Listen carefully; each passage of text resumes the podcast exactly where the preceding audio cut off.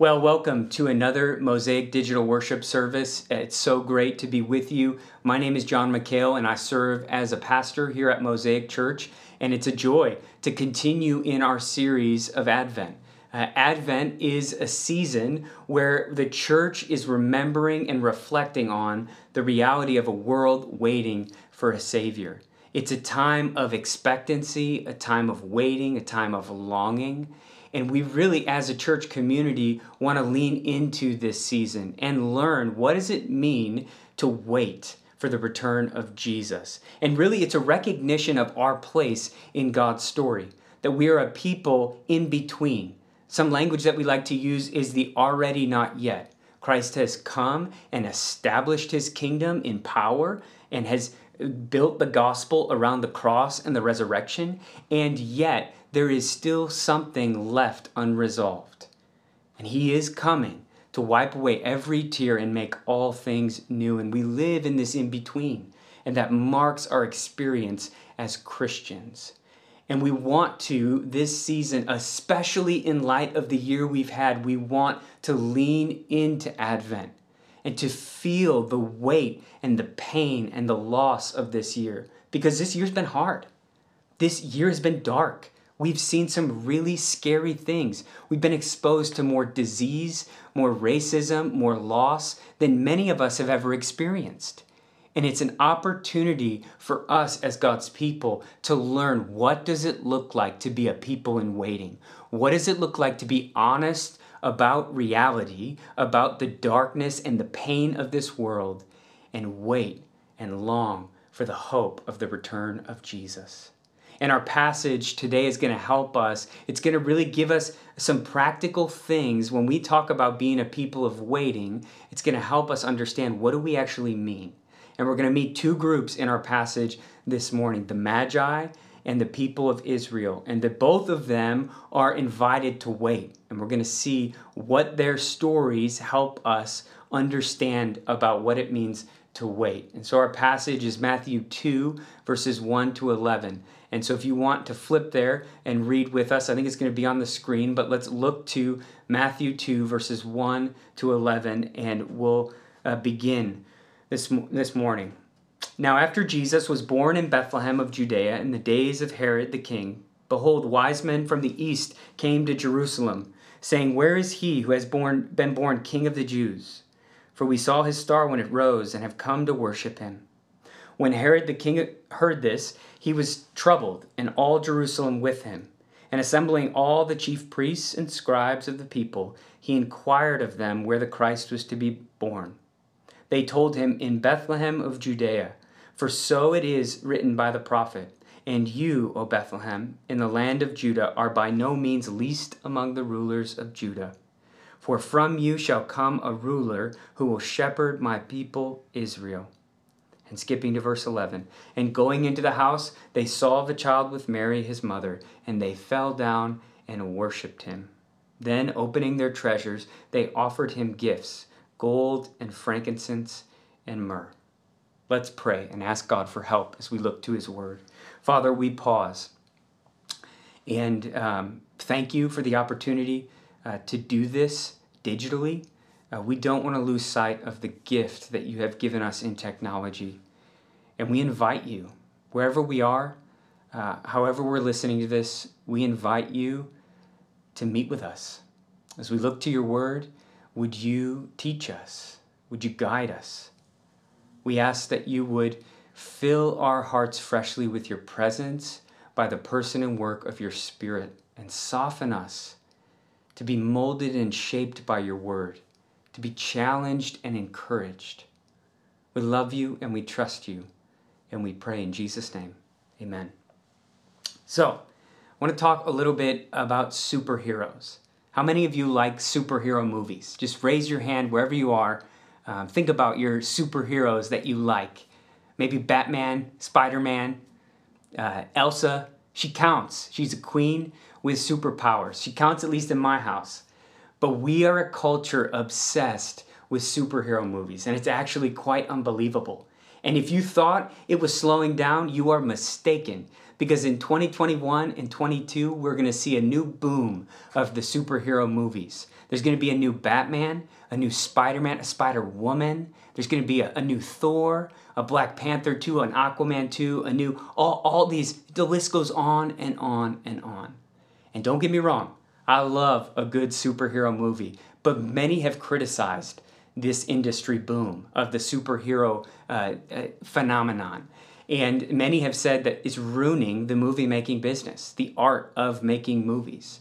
One writer from the New York Times talking about the superhero movie boom, he said that these movies are mental popcorn and nothing more than a reflection of an exaggerated cult of self.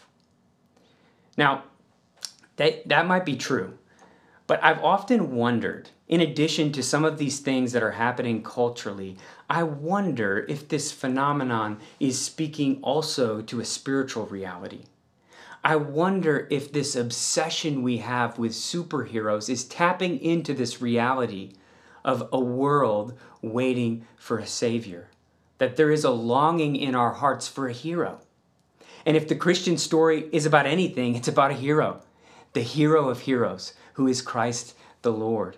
And our passage this morning is going to be an, like a window into this waiting for a Savior. And we're going to see two groups the Magi and the people of Israel, and they're both waiting for a Savior.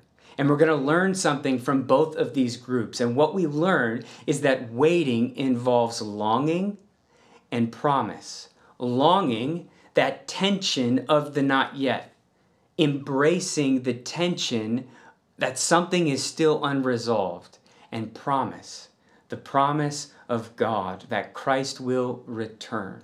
And so when we talk about being a people of waiting, it involves embracing the tension of longing and clinging tightly to the promises of God.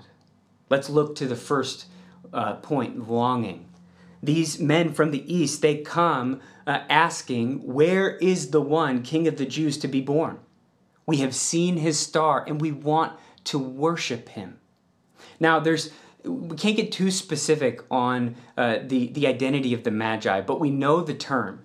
And the term refers to a group of people that were oftentimes involved in dream interpretation. Astrology is what we see in the passage, and other occult kind of practices. They were, in a sense, pagan priests who often advised foreign rulers. And we don't know exactly where the, this group is coming from, but it's probable that they came from Persia or Babylon. And what's remarkable about this story is that God is using a pagan symbol to draw foreigners to Christ. It's astonishing because God does not approve astrology. He actually disproves of it. And yet, in this story, he's using a star to draw people to Jesus. And what this means is the significance of this reality. It shows us a few things. One is God's heart for the nations. And we see a foreshadow of the scope of Jesus' ministry is more than just the nation of Israel. It's for all people. And Jesus is going to, his message is for all to come and enjoy the grace and mercy of God in the cross.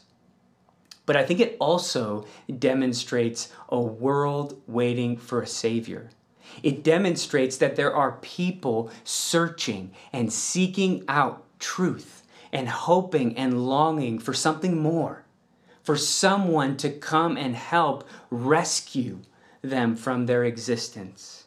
And I often wonder if these superhero movies are tapping into that phenomenon. That when we go and watch a superhero movie, we're looking and searching and yearning for a hero, for someone that we can lift up and celebrate, for someone that can deliver us from our darkness, from our year of 2020. I just, I wonder if there is something there. But we, as God's people, we believe that we found an answer to that longing. And that answer is a person who is Christ the Lord. And he is trustworthy and true. And we're learning how to embrace this tension of longing because we live in the in between. We live in between Christ's first coming and his second coming. And what this means is that we are a people who recognize that our world is craving something. They are longing and craving for a hero. But we believe that we know who that hero is. We believe that that hero is Christ the Lord. And so we're giving ourselves to this tension of longing. Now, you might be listening to this and you might have this feeling in you about maybe a fear that you're fearful that you'll be let down. Maybe you've longed for something and hoped in something that people told you was trustworthy and true, but it let you down. Maybe it was your marriage. Maybe you many people said marriage is the best. It's going to be the best thing that happened to you, but you got married and you're just let down. It's hard. Your spouse is not who you thought they were. And, and that's, that's woven into your heart. And there's a tendency in us, because we got trust issues, there's a tendency in us to not give ourselves to this tension of longing. Because we're, we're afraid that it's going to let us down. We had an experience at our house. My son uh, was having ear infections, and the medicine wasn't working. And the doctors were like, hey, listen, when this happens, we put tubes in the eardrums and it helps relieve some pressure, and you can actually put medicine right in the ear and it will help. And one thing, so we scheduled the surgery, but one thing that um, one thing that I, I saw in my own heart is I began to put all of my hope and all of my expectations in this surgery. And what happened was he had the surgery and he experienced some relief and there was a, some of his temperament that came out which was really exciting and enjoyable but he was still a baby on the other end. He still cried. He still had poop in his diaper. And what i realized in hindsight was i was hoping that this surgery was going to turn my baby into perfection. That he was never going to have an issue for the rest of his days. And this surgery was going to solve all of it. And this is part of our story because we live in a broken world. We have story after story where we've hoped and longed for things and they've disappointed us. And this has been our year, has it not? It's been marked by disappointment. And we've hoped in a new year, an exciting year. We've hoped in things that we've been waiting for and longing for. And this year has not been realized in the way that we had hoped. And we're disappointed. And this is hard. And this is something that we want to recognize and this is something that, if we're not careful, can guard us from really giving ourselves to this tension. But the reality is, is that all of our earthly hopes, all of the things on earth that we long for, which are good, they must live under the hope and longing for the return of Jesus. And when they do live under the return of Jesus and that hope, they actually find a place of healing. Because the, the return, the promise of the return of Christ is a trustworthy and true promise. We, we can trust in that promise. It's not like all the things we've hoped in that disappoint us. Because God is faithful. We know that, and we affirm that again today that God is faithful. And you know how we can know that is because we look at the first advent of Christ and we see all of these promises that God had in the Old Testament are realized in the birth of Jesus Christ, in the person of Jesus. And that is a witness and a testimony that God is trustworthy and true. And we can give ourselves to this tension of longing because God is faithful and we must recognize that we might be a little squeamish and skittish around giving ourselves to this tension because our story has been marked by great disappointment. But the invitation in Advent is to lean in. The invitation in Advent is to give our heart, mind, and soul to God and to lean in and sit in the tension. And it's, it's awkward, it's not fun. But we are a people in waiting. And we are a people that want to embrace the tension of longing, the tension of the not yet.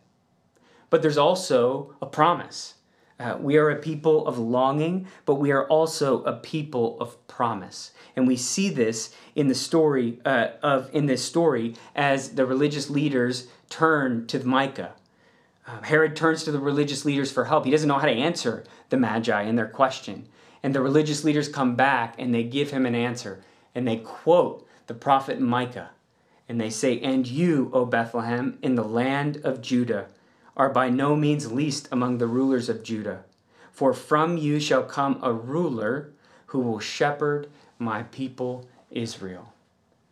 They point back to a prophecy in the Old Testament, and they say, The ruler, the king of the Jews, is to be born in Bethlehem, city of David. And one of the things that we find in this passage is, is a prophecy of a ruler. There is a king. But one of the interesting things that we also find in this passage is the prophecy of a shepherd. We find a king, but also a king who is a shepherd. He's a shepherd king. And this, there's a part of me that's like, really? Like, it feels like it came out of left field. But in the Old Testament, the shepherd imagery was not foreign.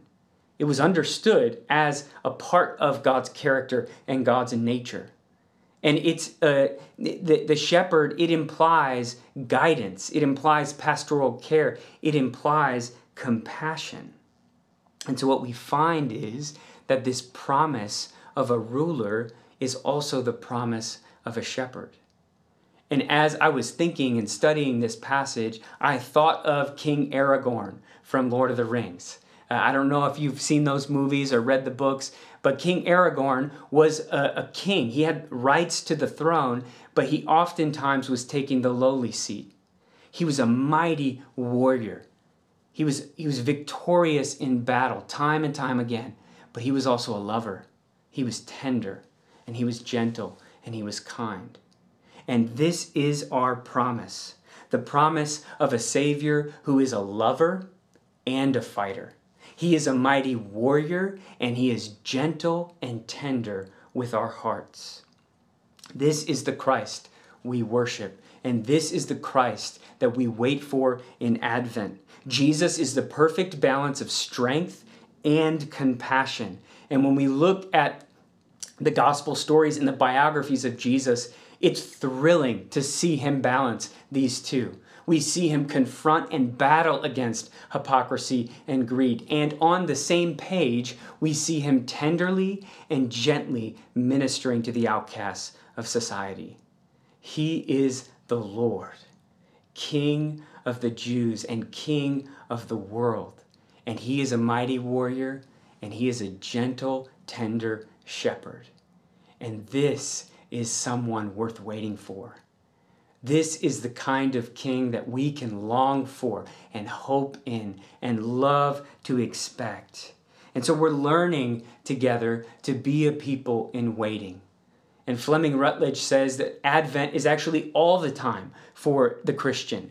And so we want to be formed by this season and take the formation into all of our Christian life and to recognize that we are a people that need to embrace the longing, the tension of being in the in between, but also cling tightly to the promise of a king who is strong and mighty and tender and compassionate, because he is a king worth waiting for. Let's pray. Father, thank you for this word. Press it into our hearts by the mercies and grace of Jesus. Amen.